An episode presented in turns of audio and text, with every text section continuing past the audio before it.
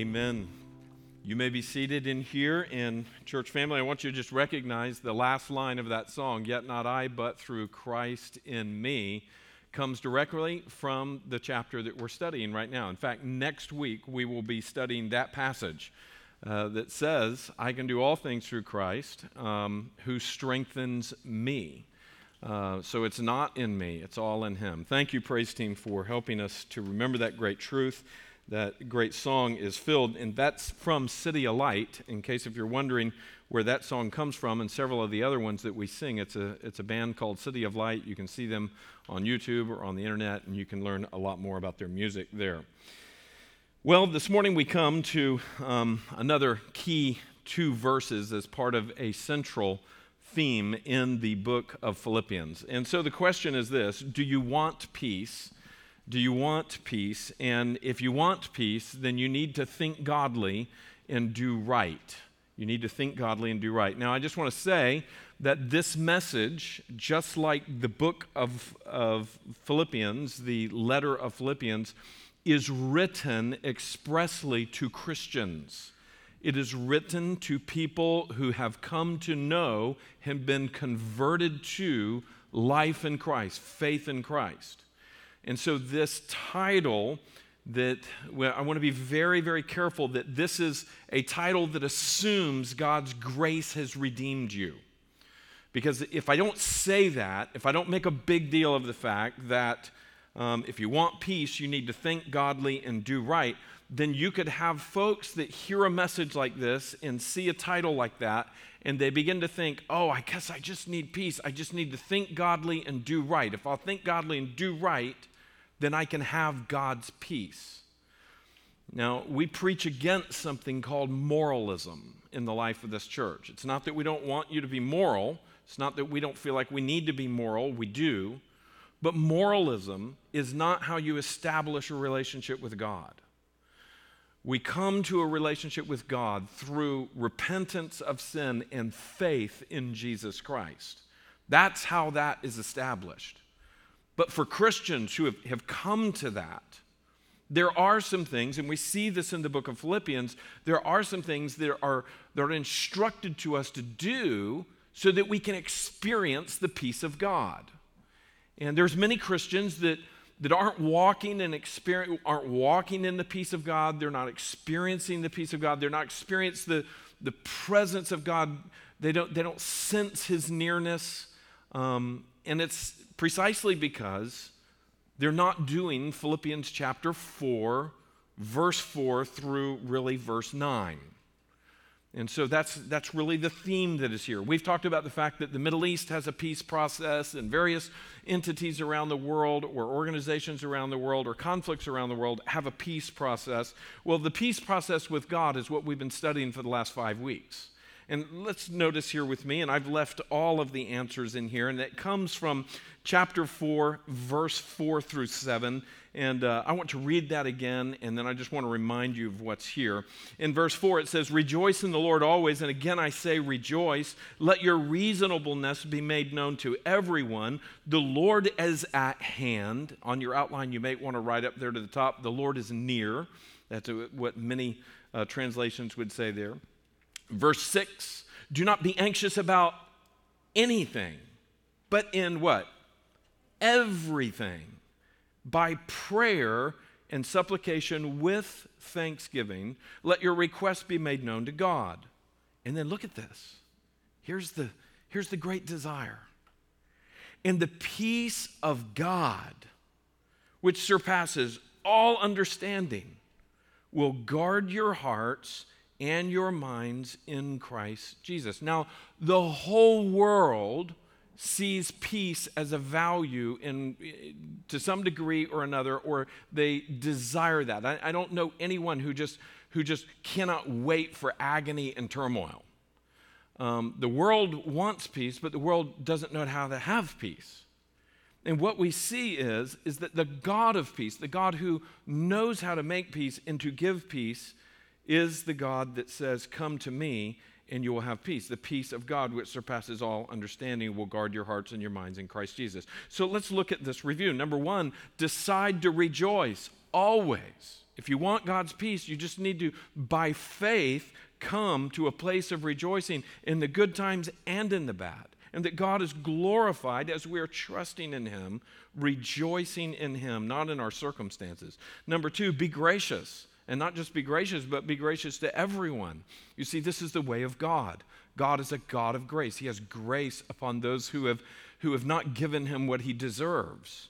And yet we are called to do what he does, to give grace to everyone.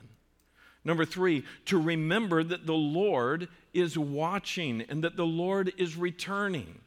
He, he tells us to be gracious to others and he calls us to, to remember that he sees us and that we're accountable to Him and He's returning. And the beautiful part of that is that can be so encouraging to us that we remember that He's not just left us here, but He is saying, I am returning and I am going to make all things new. So you have nothing to be anxious about. In fact, that's number four. Instead of worrying, because I'm returning, because I've made promise, instead of worrying, pray about everything with a grateful heart. And then number five is the result of all those four things. Enjoy God's unexplainable peace, a peace that you just you can't explain, a peace that you cannot rationalize. It is a peace that goes beyond the circumstances. Well, this morning we come to verse 8 and 9 as we finish this section of Scripture, and I want you to see these. Look what it says there in verse 8, and circle the word finally because that's kind of what indicates to us that this is kind of the, the, um, the capstone on the whole thing. This is, this is a bit of the, the conclusion of it all. It's a very, very important indicator there to us that all of this fits together and this fits in with what comes before it. Look at verse 8. Finally, brothers, and let me remind you that this is written to Christians. Again, as I started with this, saying that this is assuming faith in Jesus Christ. Finally, brothers, whatever is true, whatever is honorable, whatever is just, whatever is pure, whatever is lovely, whatever is commendable, if there is any excellence, and if there is anything worthy of praise, think about these things. Verse 9 What you have learned and received and heard and seen in me, practice these things, and the God of peace will be with you. Now, I want to say, and I want to point out just a couple of things here as a result of this. One of these are not on the outline, but I want you to notice in verse 8 and 9, the grammatical structure of it is kind of interesting. You know, a lot of times when we're just giving out information, we will, we will not make it so dramatic. We will put words together with a comma and, and just kind of let that be it it, it, notice this the, the qualifier of whatever is, I want you to notice that. The whatever is qualifier is repeated over and over and over again. And so, what that is saying to us, this is a grammatical device to slow it down and to formalize it. He's saying, finally, brothers, I want you to really pay attention to this and he's, he's beautifully, because think about it, he could have said this Finally, brothers, whatever is true, honorable, just, pure, lovely, commendable, excellent. You know, what does that do to it? It deformalizes it a little bit, right? But what he's doing is he's slowing it down. He's making it very deliberate, and he wants us to see these individual things and really process it. And then in verse 9, he does the same thing with Kai, K A I, which is and. He says, What you have heard, or excuse me, what you have learned and received and heard and seen in me. We see those again. Now, you don't usually talk like that, right? So these are grammatical devices that help us see the beauty of the instruction that we're being given and the formality of the instruction that we're given. God's word is always just so very, very clear. And, and it, if, if you'll start to learn, start to read God's word, start to notice how God uses everything from vocabulary to syntax to structure. He's, he's speaking to us in different ways, and it's, and it's a beautiful way, knowing that God knows the way our minds work and He knows what we need in order to see what we need to see. There's couple of other things I want you to notice um, from this overview of both chapter uh, 4, verse 4, the, the top section, four, 4 through 7, and verses 8 and 9, because they have a similarity, and I want you to notice this. Notice that, that there's a pattern of instruction that res- results in a reward. And so in verses, just look up there at the top, instruction that results in reward. So look at the top. Verses 4, 5, and 6 are instructions. Rejoice, let your reasonableness, don't be anxious, pray. And then look at verse 7. There is the promise, there is the reward. And the peace of God, which passes all understanding, will guard your hearts and your minds in Christ Jesus. Now, and look in verse 8 we see instruction again. Finally, brothers, whatever is true, honorable. He goes through the list. Look at the end of verse 8. He says, Think about these things. And by the way, that's an imperative and it's in a continuous sense. And so what he's saying is this is a command, this is an instruction, the, the, the verb think on these things. It's a command, it's instruction, and it's in an ongoing sense. That's in an ongoing form. And so you're continuing to think on these things. You're continuing to consider these things. So there's the instruction in verse 8 and 9. And then look at the end of verse 9, we see um, a promise. Practice these things, and the God of peace will be with you. So if you haven't noticed it already, look at verses 4 through 6 are specific practical instructions. Verse 7, the promise of the reward of what? God's peace. He says, You're going to have my peace. And then verses 8 and 9 are specific and general practical instructions. We, are going to look at both of those. And then there is the promise of what? The reward of God's presence. He is saying, I will be with you. The God of peace, underline that up there in the top, will be with you. So God is promising his peace and he's promising his presence. Now that brings me to the next thing I want you to notice here. Fill this in, this is at the bottom. Notice that God's peace is closely associated with God's presence. And we see that throughout the Bible. We see the idea that God is bringing his peace to us as he is with us. Now, that's for his children that are right with him. Now, if you are not right with God and you have his presence, you're going to have anything but peace. In fact, you are going to experience his wrath. And so we, we see here that as, as we have his peace because of his grace toward those who are with him, we see that God is using that to calm us and to reward us and to cause us to be able to experience him in a relational way. Look at Psalm 16, verse 11. We see this idea of his presence and the rewards of that. He says in Psalm 16, 11, You make known to me the path of life. In your presence there is fullness of joy. At your right hand are pleasures forevermore. And so, in, in this passage in Philippians, we're seeing this principle that as we have God's presence, we experience his peace as we are seeking to obey him and seeking to be right with him. And that's what this passage is all about. Flip the page and go to the priority of thinking. And um, I want you to circle that word at the top priority of thinking, the word thinking because that's an important part of what we're going to emphasize here. And I want you to notice in the box on the page at the top um, of page two, it says at the end of verse 8, think about these things. Now, we're going to look at what those things are in just a minute, but we need to see the instruction that he is listing these things and telling us we need to think about these things.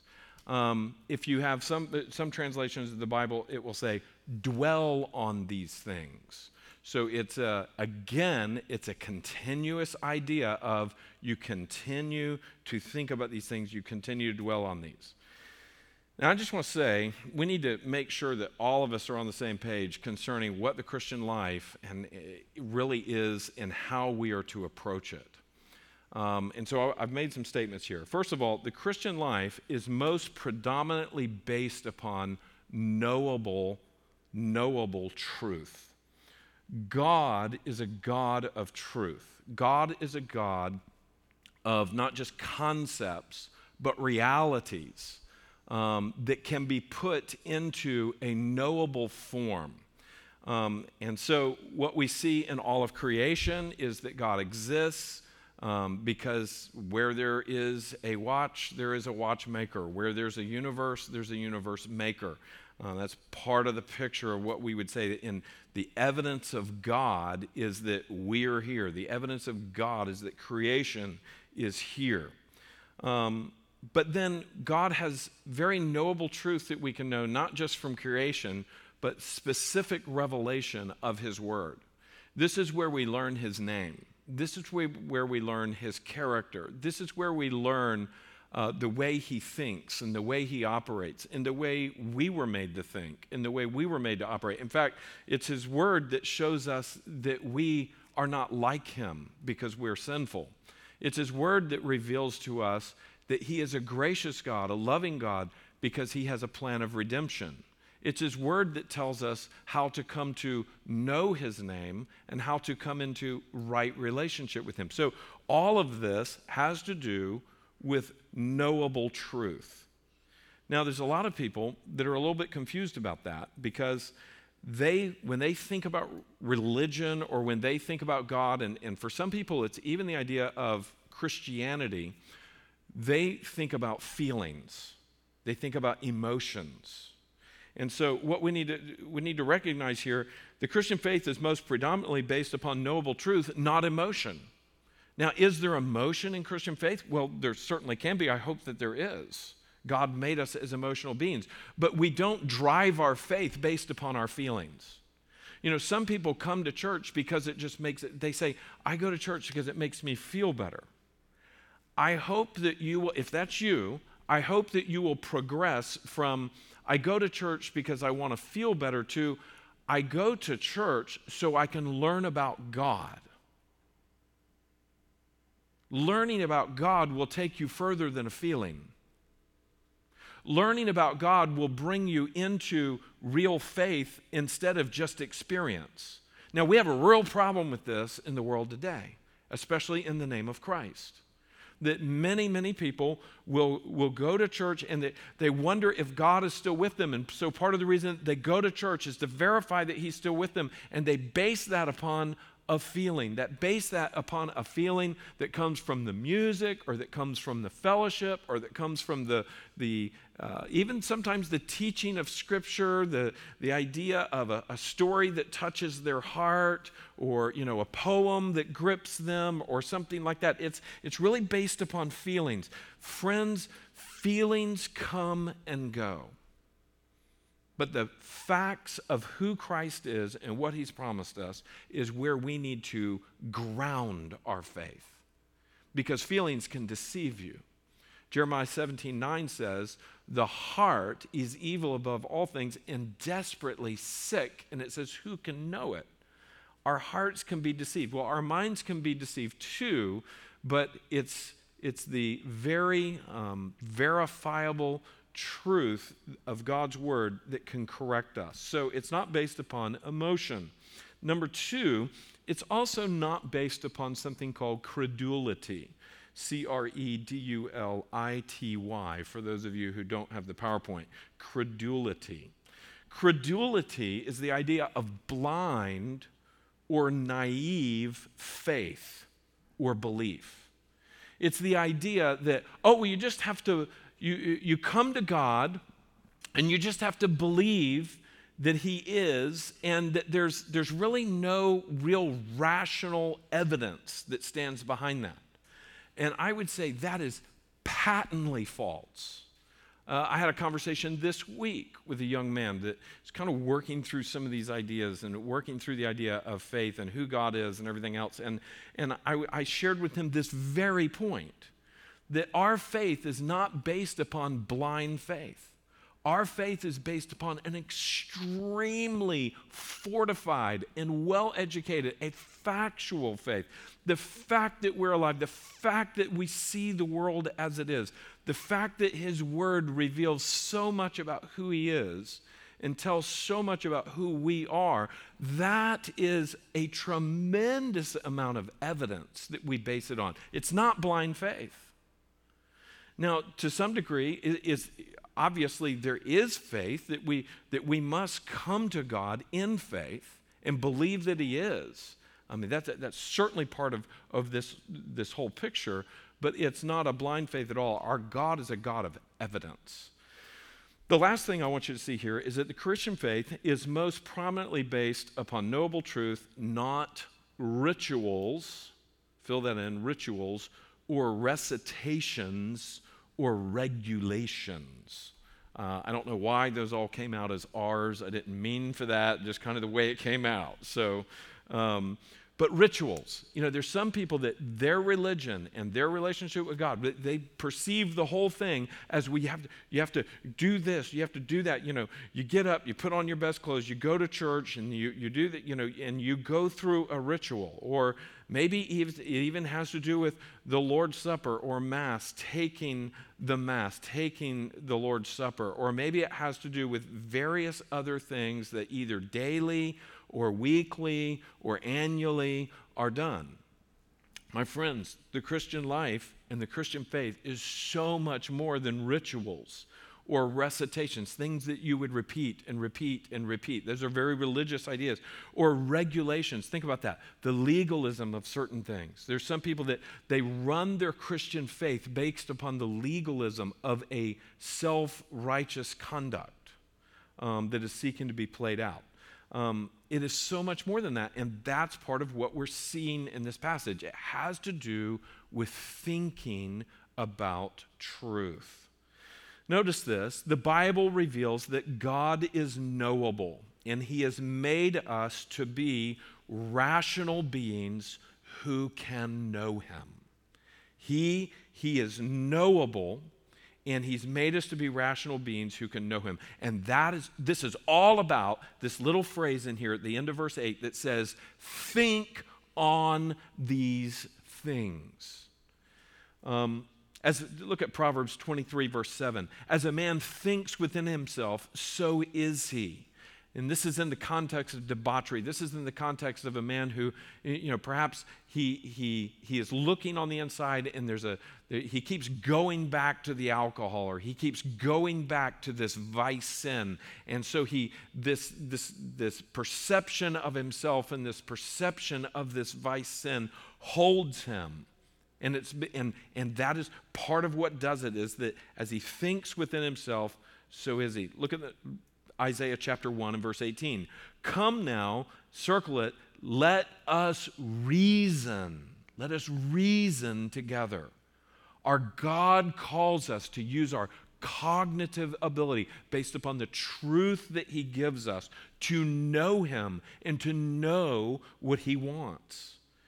And so Christians need to be thinkers. Christians need to not check their brains at the door when they walk in the church or when they go to have their quiet time and just look for a feeling or just look for a ritual or something like that. God made our minds amazingly powerful. And his truths and who he is is so deep. And he's, he's just given us a hint in this tiny little document here called the Bible, he's given us just a hint of who he really is. And he says to us, Come and learn of me. Learn the way I work. Learn the way I've designed the universe to work.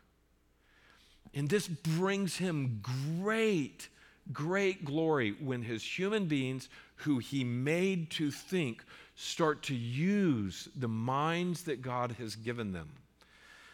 One of the great lies of liberalism, one of the great lies um, of even attacks on the gospel of Christ are that, that Christians are not thinking people. And, and part of that can come from a cultural Christianity um, that, that over these, you know, Christians used to be known as extremely, extremely intellectual.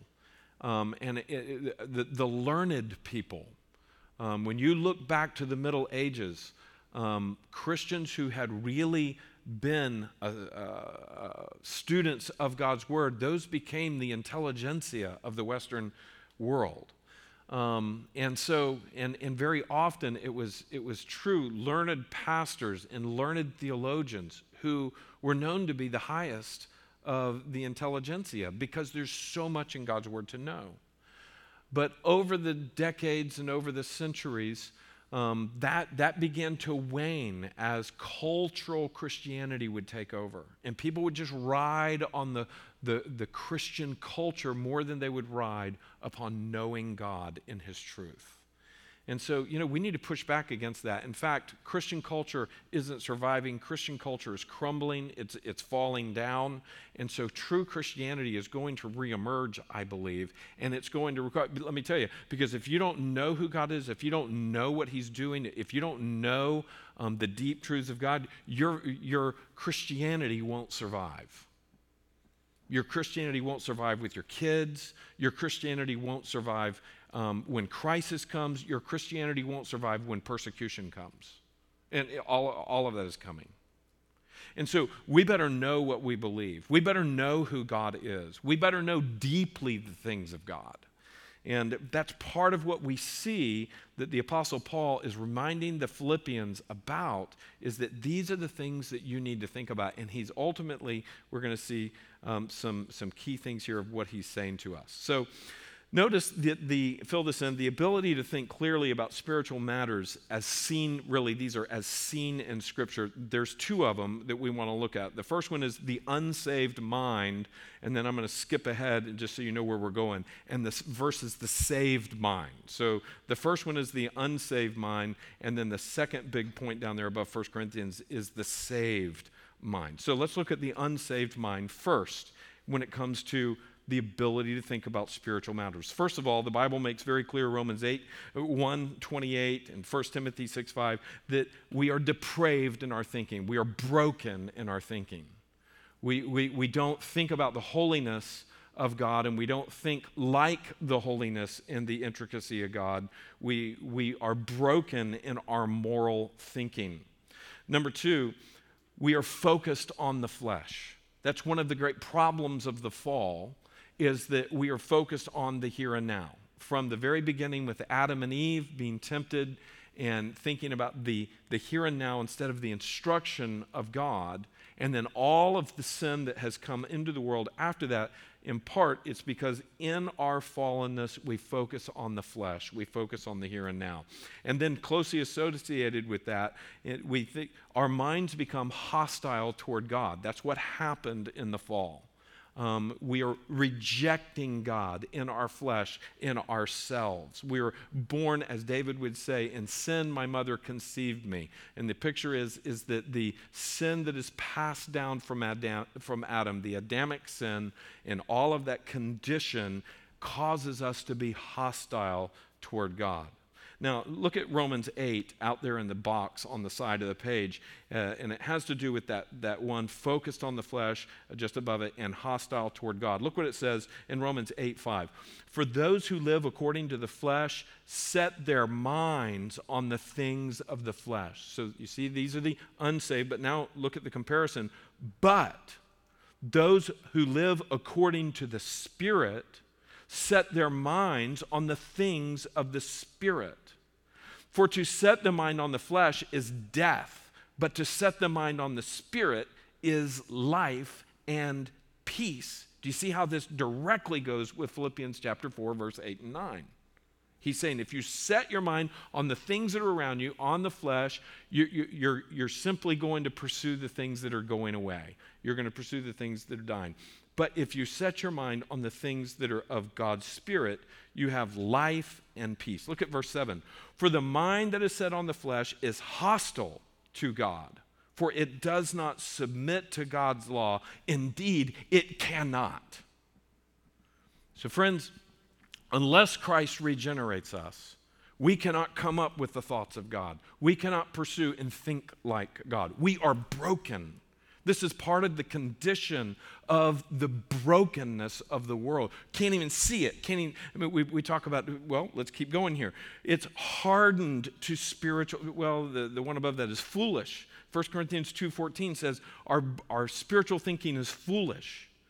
Our spiritual thinking is hardened to spiritual truth. We, we're, we're resistant to spiritual truth. You know, when you hear a, a theme of righteousness or you hear a thing of, of, holiness, there's something inside of us that goes, why?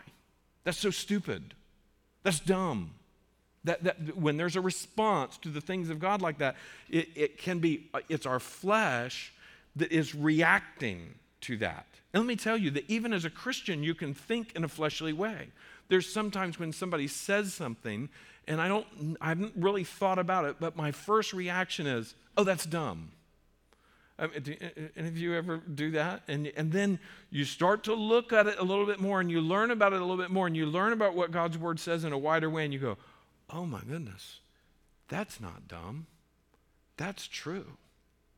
I mean, you see, that's God renewing our mind with his truth. That's God replacing uh, falsehood with truth. Now, a prideful person who has not submitted themselves to Christ will continue to rebel against the things of God. They'll consider it foolishness, they'll consider it stupid.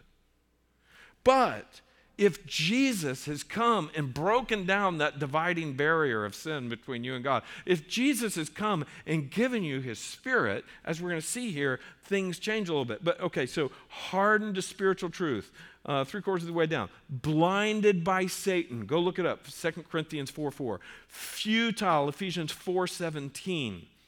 Ignorant, Ephesians 4 18. Defiled, Titus 1 verse 5. So our thinking in unsaved condition is very, very broken.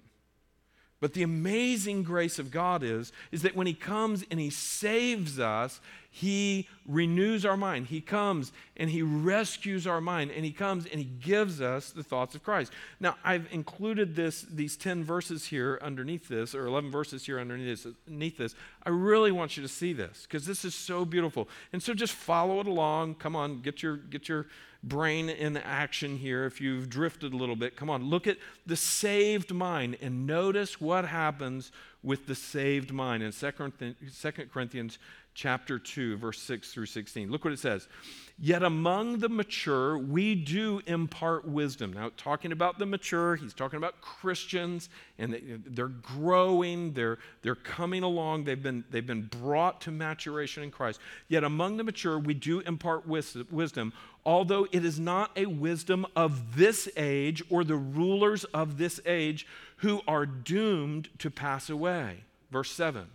But we impart a secret and hidden wisdom of God which God decreed before the ages for our glory. None of the rulers of this age understood this, for if they had, they would not have crucified the Lord of glory. But as it is written, what no eye has seen, nor ear heard, nor, has, nor the heart of man has imagined, what God has prepared for those who love him. This whole picture that God's way is so gloriously better, and His way is so, and it's even, it's even hidden from a broken world. Except that God moves. Look in verse 10. These things God has revealed to us through the Spirit. For the Spirit searches everything, even the depths of God. For who knows a person's thoughts except the Spirit of that person which is in him? So also, no one com- comprehends the thoughts of God except the Spirit of God. Verse 12 Now we have received not the Spirit of the world, but the Spirit who is from God. Interesting. It doesn't just say the Spirit that, like an attitude, but here it's saying the Spirit who is from God, that we might understand the things freely given us by God. You see, it's God's Spirit that opens your mind to understand God. Verse 13, and we impart this in words not taught by human wisdom, but taught by the Spirit, underline it here, or I've underlined it for you, interpreting spiritual truths to those who are spiritual. Verse 14, the natural person, see, this is the unsaved person. Verse 14, right out the side, the unsaved.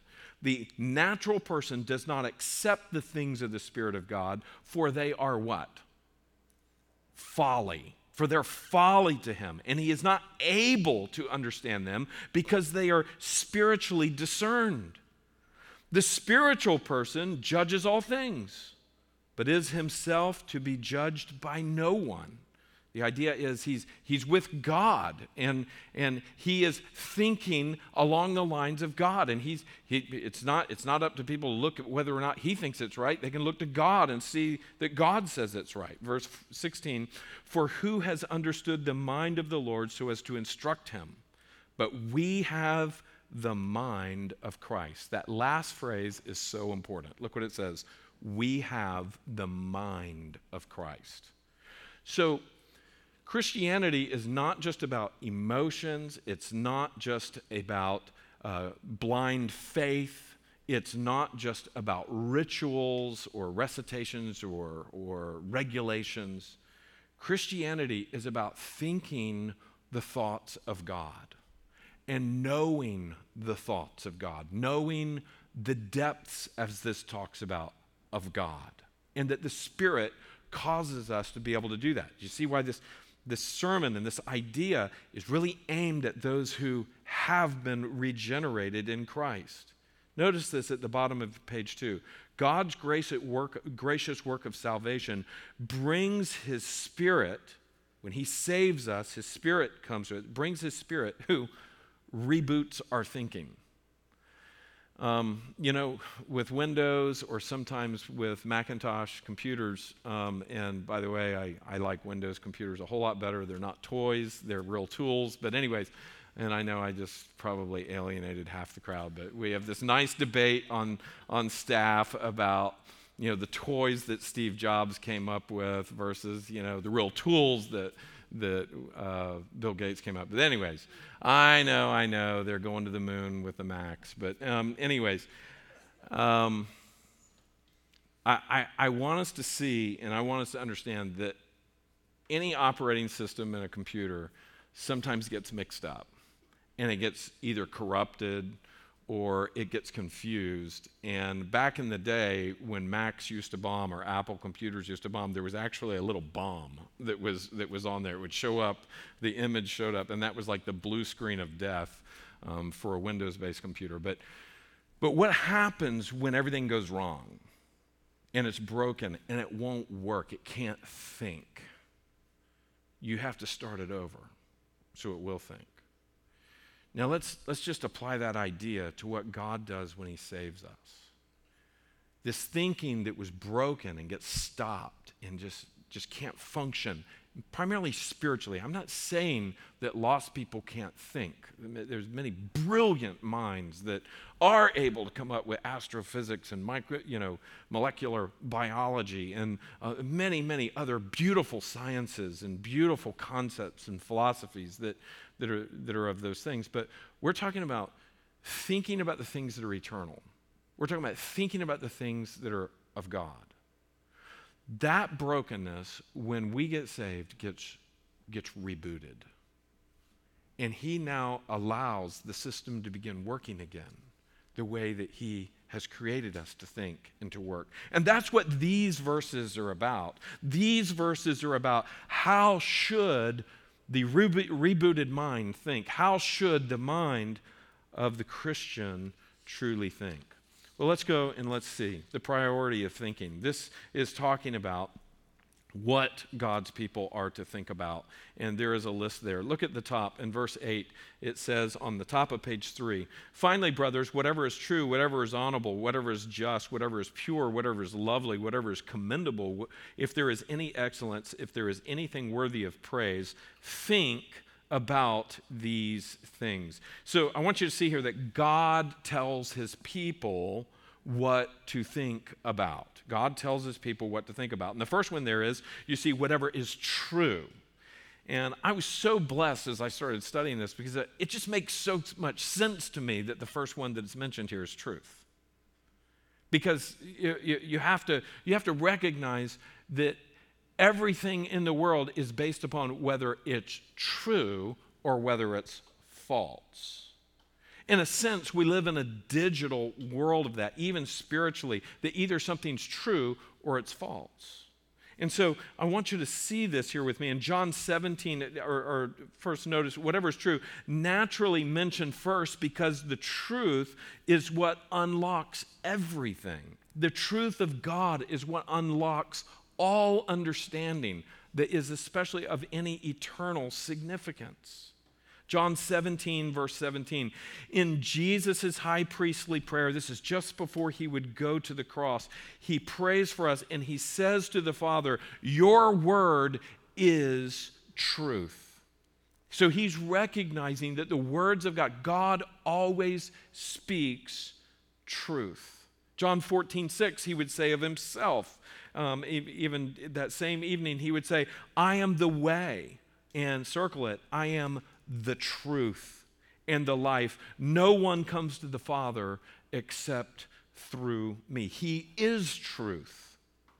Look at Psalm 19:9. David wrote, "The judgments of the Lord are true." Psalm 119, 151. All your commandments are truth. John 8, 32, Jesus said this, You will know the truth, and the truth will set you free.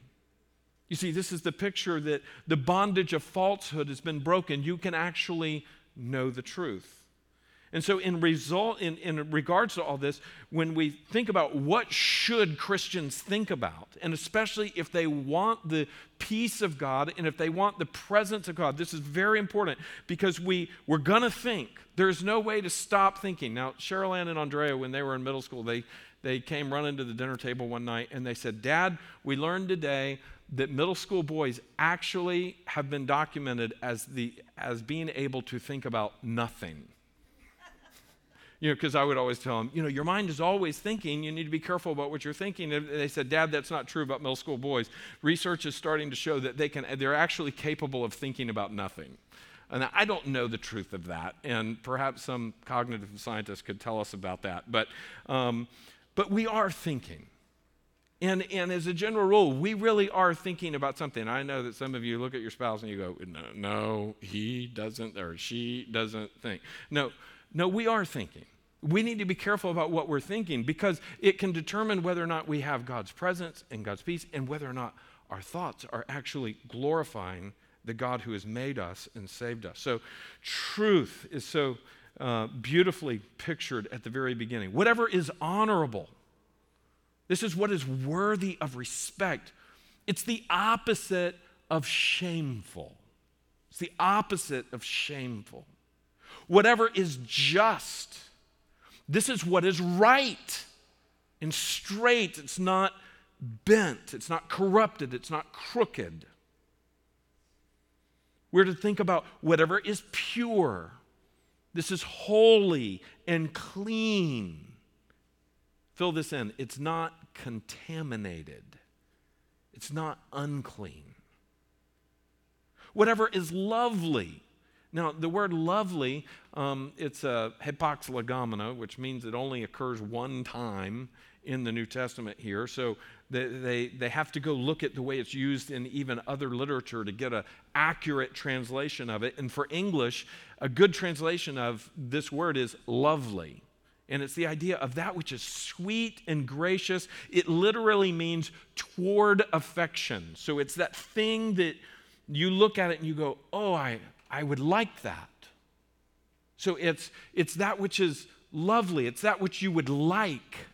And I put on here just for you to imagine with me it's the raspberry you want in the box. Uh, okay, you get a bunch of raspberries. When you are sitting there eating raspberries, do you, do you just take whichever one is there? Very often not. If we're going to be honest, you're looking at that little box of raspberries and you, you choose this one over this one, perhaps, very often, especially if there's some that aren't so good.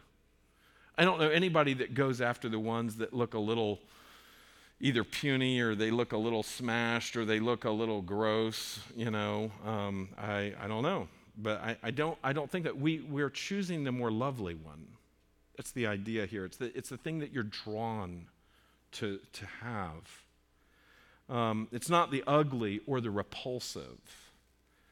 Um, whatever is commendable. This is that which is highly regarded. If you think you have a, uh, an employee that is commendable, you, you would say, I hold this person in esteem. They're, they're, I, they're recommendable. It, it, it's, this, is, this is someone who has my respect, praiseworthy. If there is any excellence, and this is the picture of that which is perfect or done completely right. We would say it this way, and I, I just kind of put this phrase on here the way it ought to be. So when we, when we look at the things that Christians are to think about, we're to look at the things that have these characteristics. And I think it's very interesting. Do you notice that all of these could describe God Himself? Fill that in. Do you, do you, do you notice that God Himself is what these things describe? And think about that. God is true.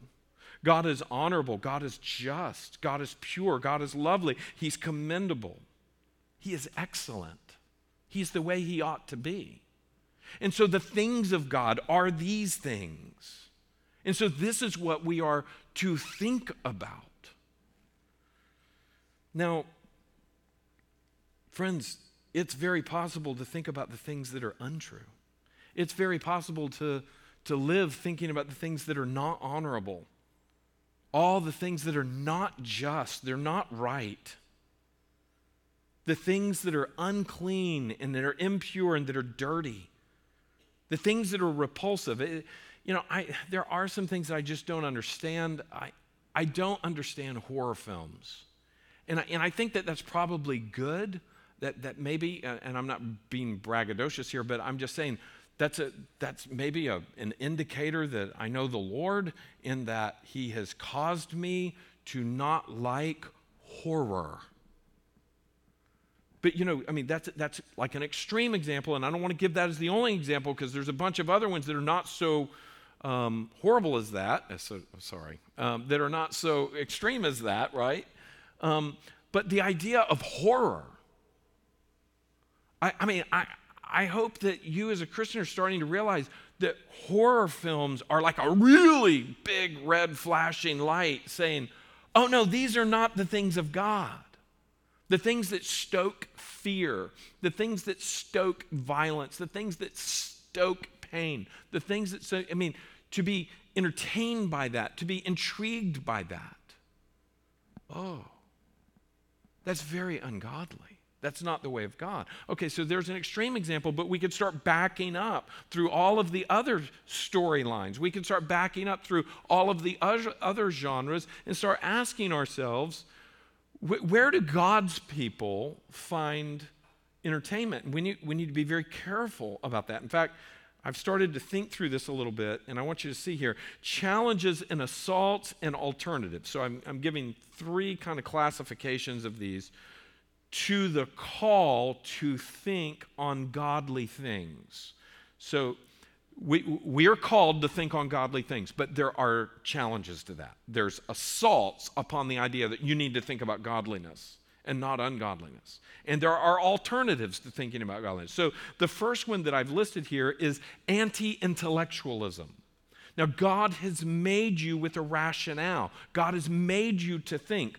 And there are things that cause thinking to go down. You need to follow this. This will, this will affect your peace, this will affect God's presence in your heart.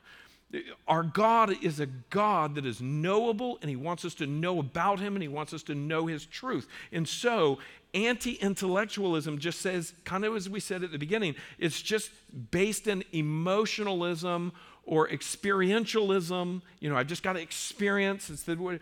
Also, sensationalism. That means it's playing on the senses, not at all on the mind.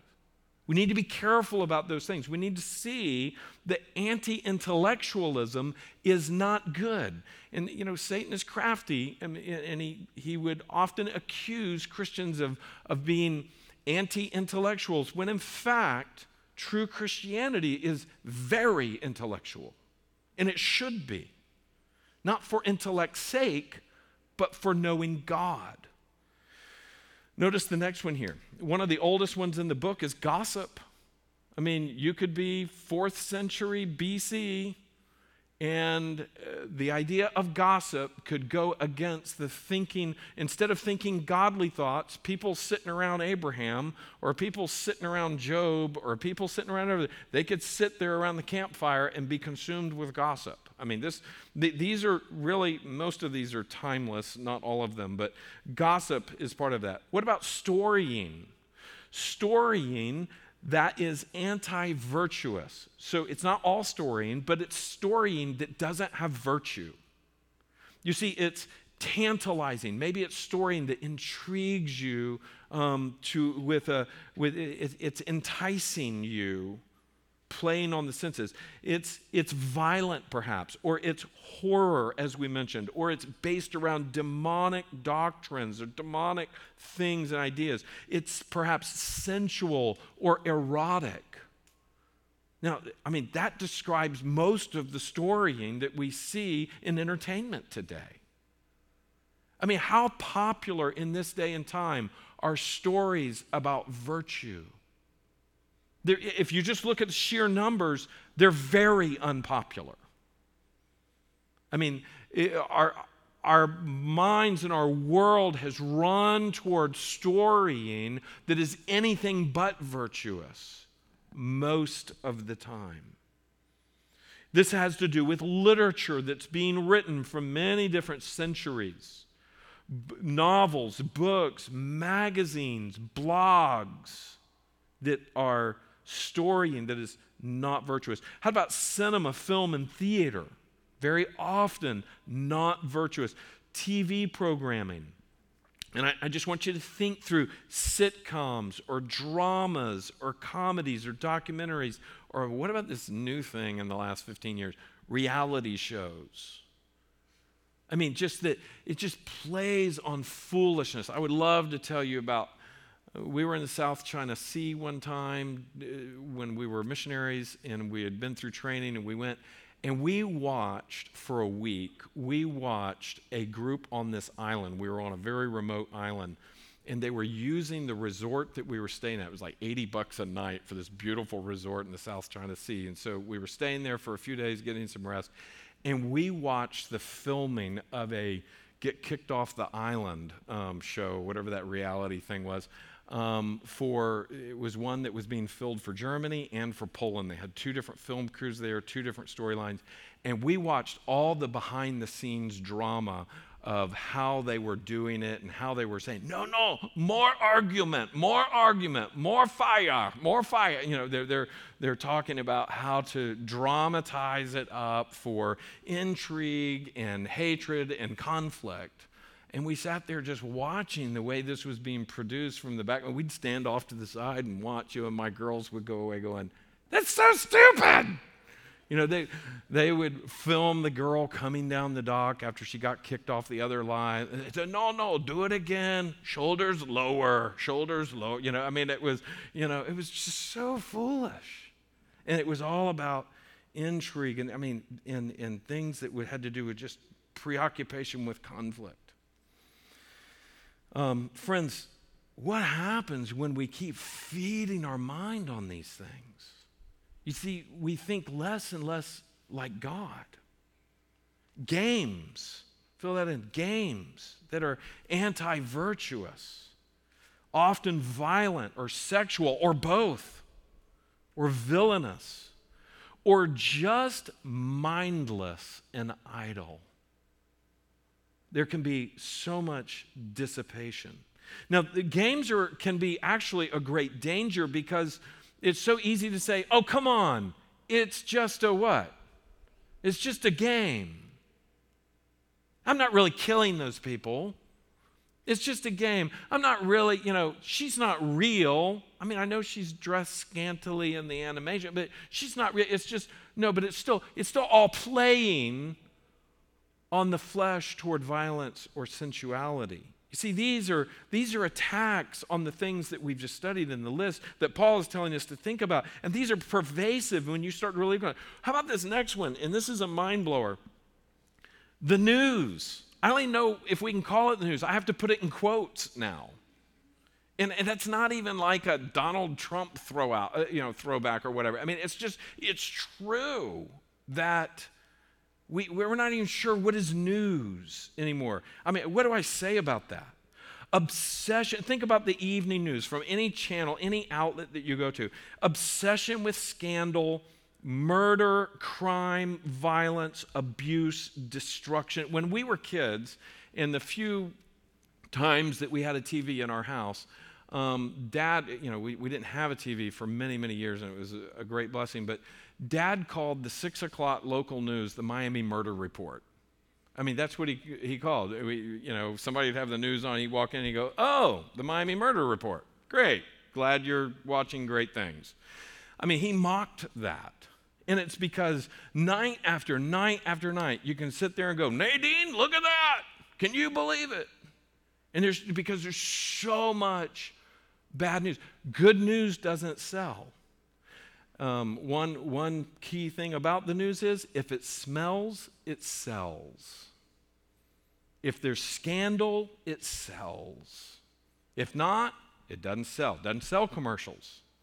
Doesn't, doesn't get watchers. Doesn't get viewers. St- under the news, strife filled opinion, bias, agenda propagation, increasing blatant, circle it, misinformation. You see, that's the opposite of truth. Increasing misinformation. So, you know, what do you do about that? It's hard to find good news outlet. That's true. You have to look and see and, and, and, look for perspective. I mean, we have to become very discerning. You know, how much do we need it? But, you know, sometimes I, I, I don't live in a vacuum. I still need to know to some degree what's going on, but I have to be very careful that even things such as the news do not begin corrupting my thinking and poisoning me as against as opposed to the truth of God. How about these last two huge ones? Social media.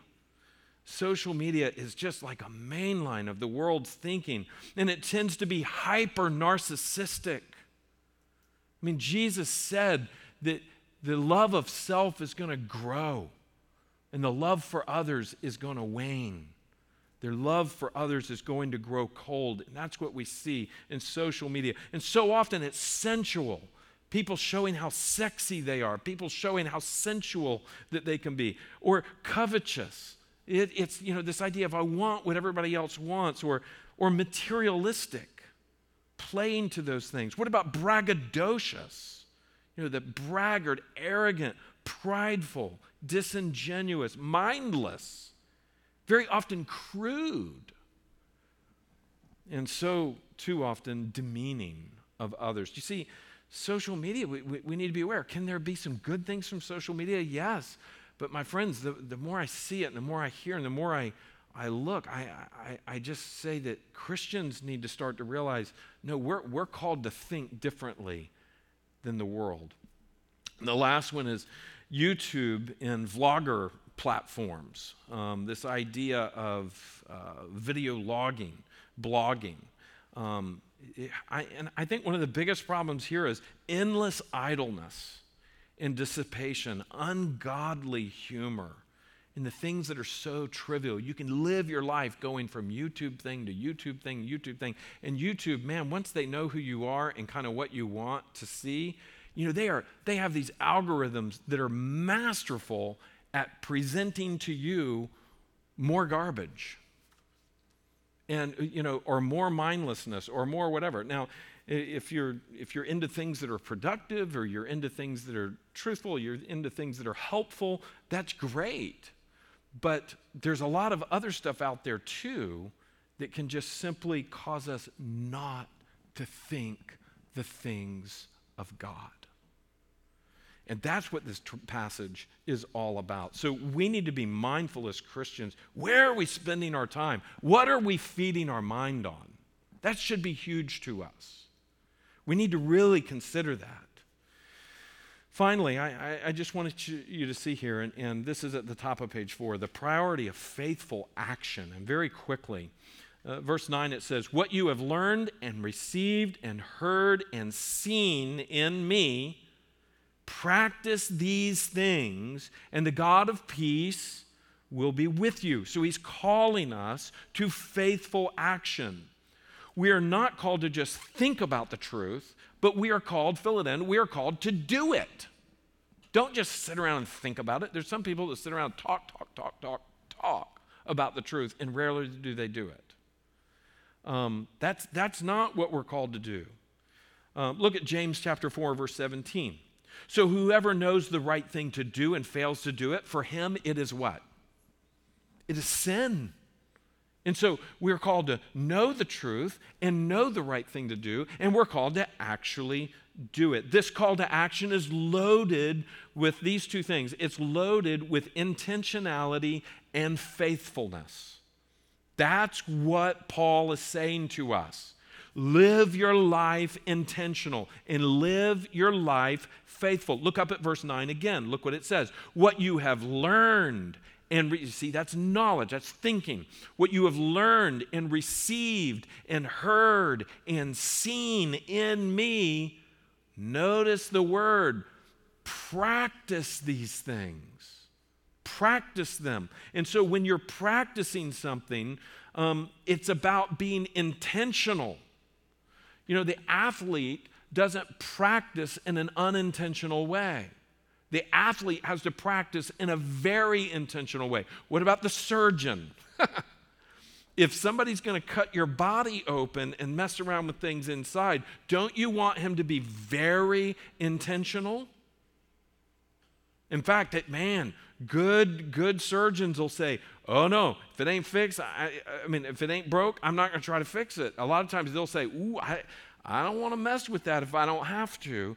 The, I, we have to be very intentional about what we're doing. And that's what the apostle Paul is calling us to is to this intentional faithfulness. Practice these things. The Greek word for practice refers to look at this repetition and continuous action. So it, it has to do with you're doing this. You do it all the time. You keep doing it. You keep doing it. And, then, and that's how you get good at stuff is you keep doing it. Notice here with me. What do we learn, receive, hear, and see in the Apostle Paul's life? That's what he says. The things that you have learned and received and heard and seen in me. What do we see what he does? Well, I mean, I think what he's, what he's kind of calling the Philippians to do is saying, man, the, th- the things that you've seen me do, Philippians, you guys do them. And what do we see the Apostle Paul doing? He's loving God, he's loving truth, he's loving people. He's loving the church.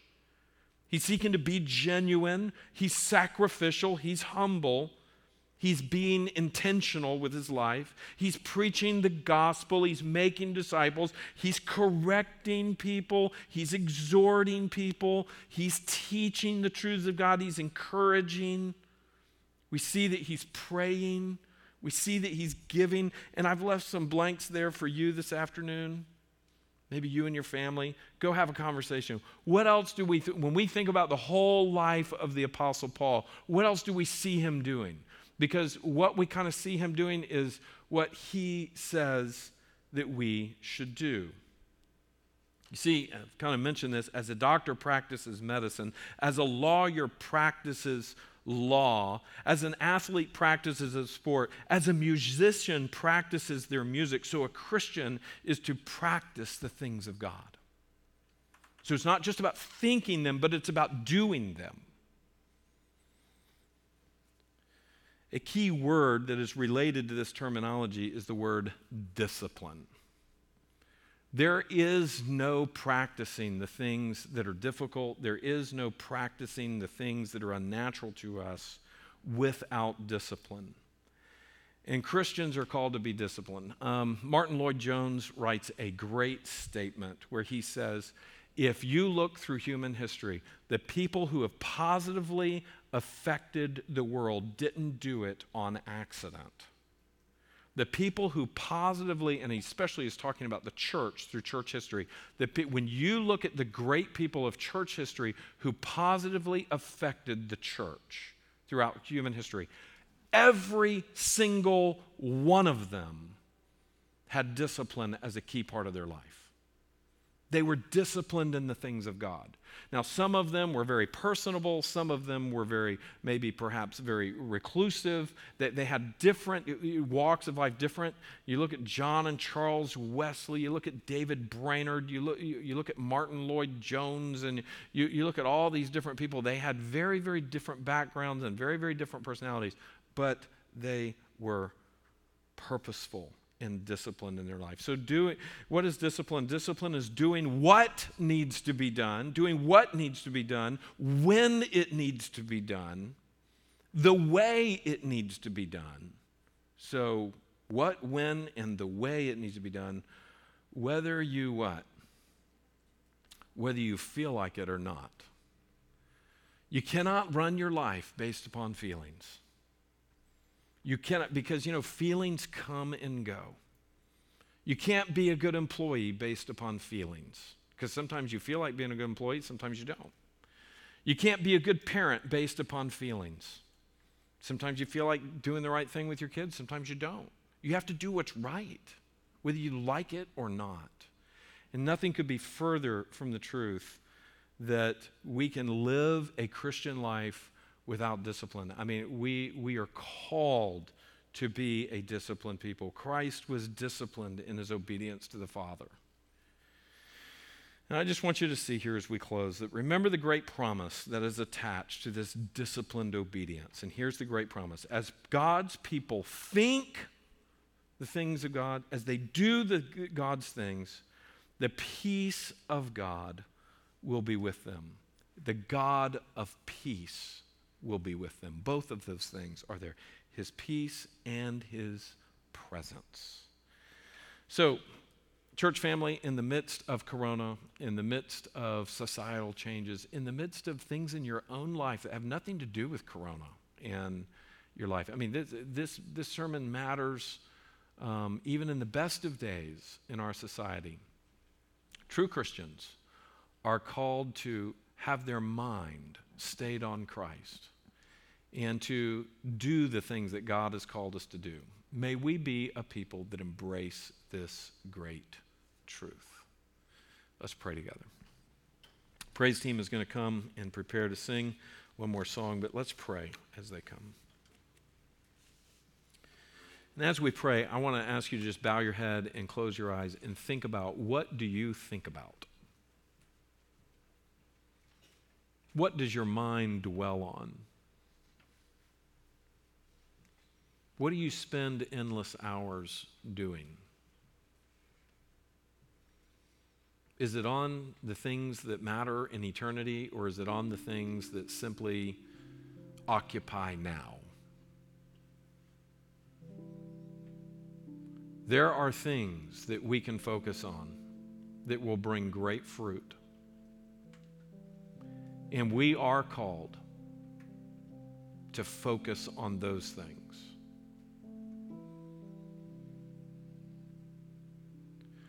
Are there things that you've fed your mind on that you know war against the truths of God? Many times in my life, the Lord has revealed to me things that I need to let go. As a young man, sometimes it was music. At other times, it was stories and various things that just simply were not of God. Even as I pray this, I'm convicted about things that I know I need to just say, Lord, I don't want to stand before you having filled my mind with those things.